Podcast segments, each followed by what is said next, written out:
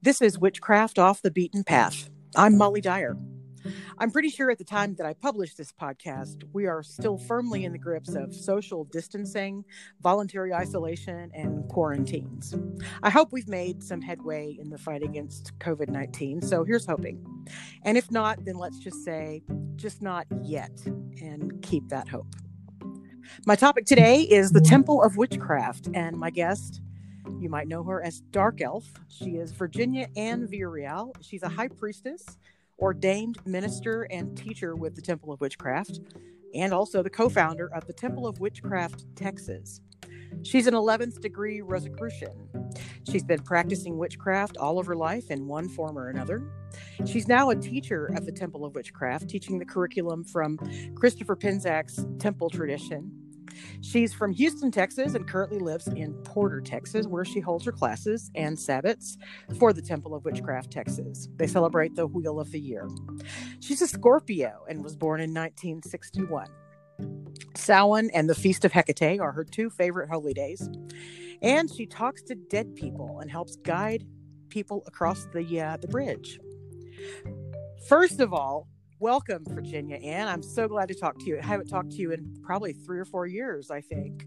So glad to have you. Thank you. I'm glad to be here. Thank you.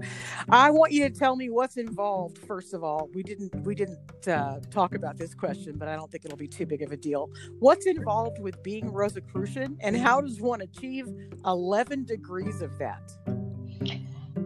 Um well, now it's not as hard as it used to be to get into um, the Rosicrucians. Before you had, like the Masons, you had to know somebody to to uh, be chosen to study with them. Uh, it was also most most uh, of the the time, uh, like about oh, I I I'd say about twenty years ago. Um, you would find uh, their page on like the Enquirer. But once you inquired about them, it was a lot harder to get them to accept you. Uh, oh, now, okay. now it's easier. You you just go on the uh, the their website and uh, uh, you study online with them. But it's taken me 20 years to get to um, the 11th degree. So tell me about Elven Keep. I'm very familiar with Elven Keep, but I want everyone else to know about Elven Keep. When did you when was it founded and what do you make and sell? Where do you sell these things? Okay.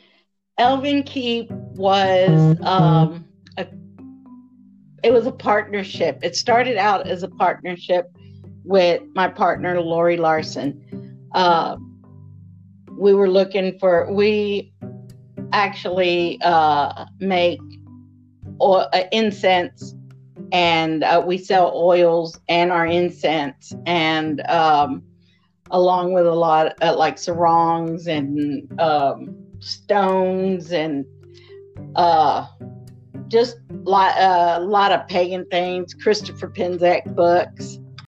Maybe 2008 when we started elven keep uh, we had a booth at in Middle Fair. It's a Renaissance festival in Hillsboro, Texas, uh, for a while, and basically, I uh, now it's it's just mine. We're no longer a partnership, but um, I basically uh, sell my oils and incense at CMA Council of Magical Arts at Beltane and, and at Samhain. That's where I met you, and that's where I fell in love with uh, all of your incenses and oils. And I have to say also, that's where I bought my favorite crystal that I have ever had, and it is a uh, Tibetan smoky quartz that has carbon and water trapped in it.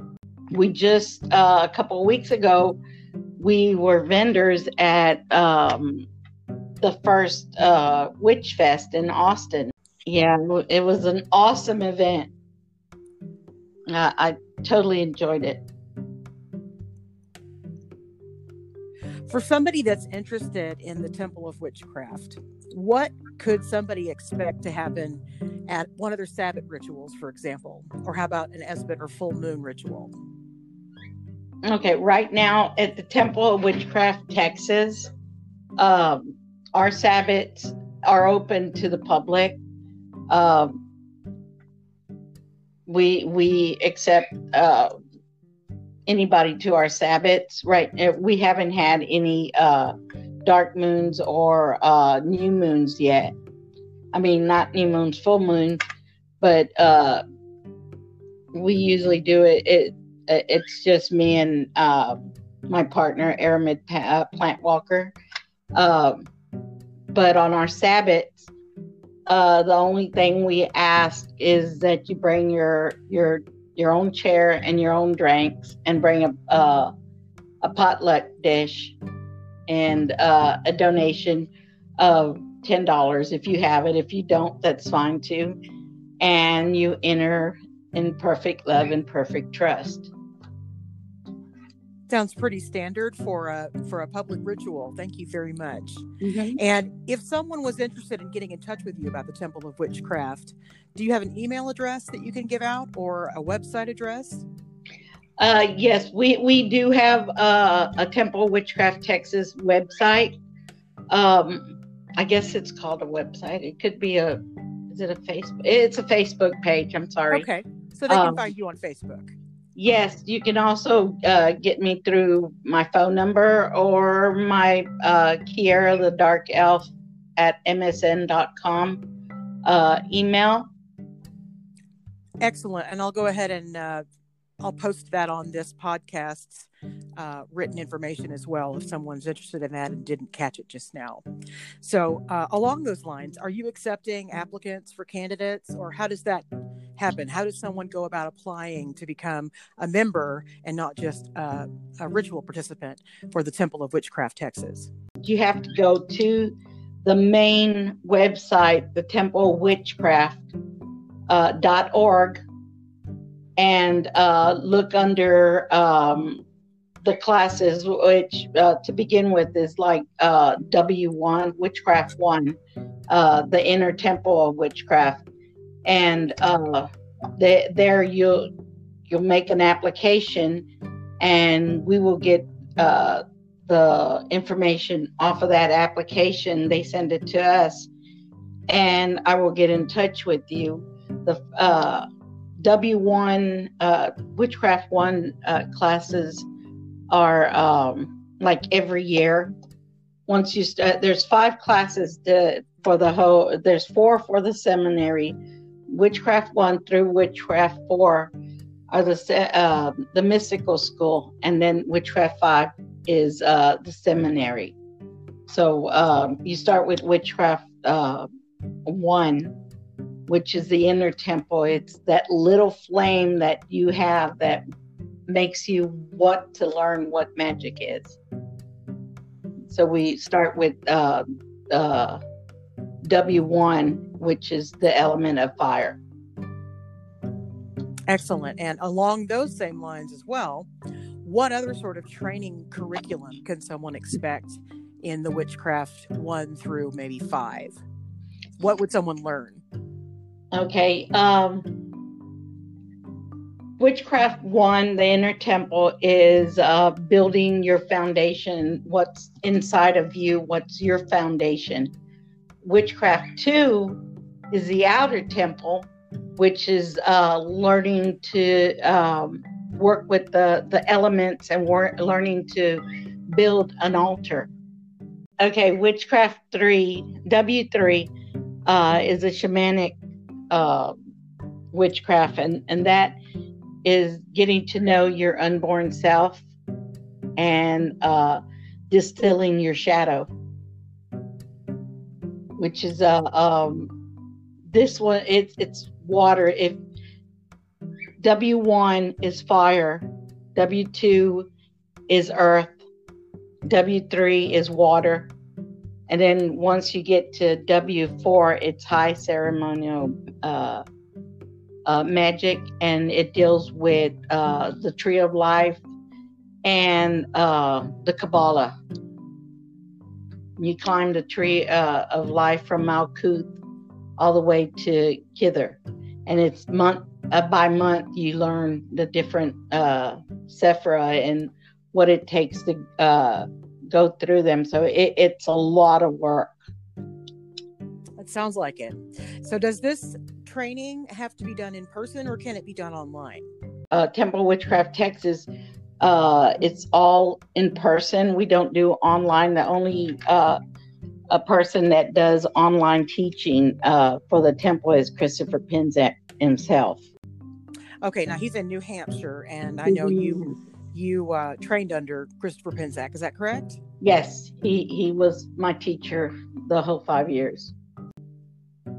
All right, Virginia. Before we sort of sign this off, is there anything else you'd like to discuss or talk about?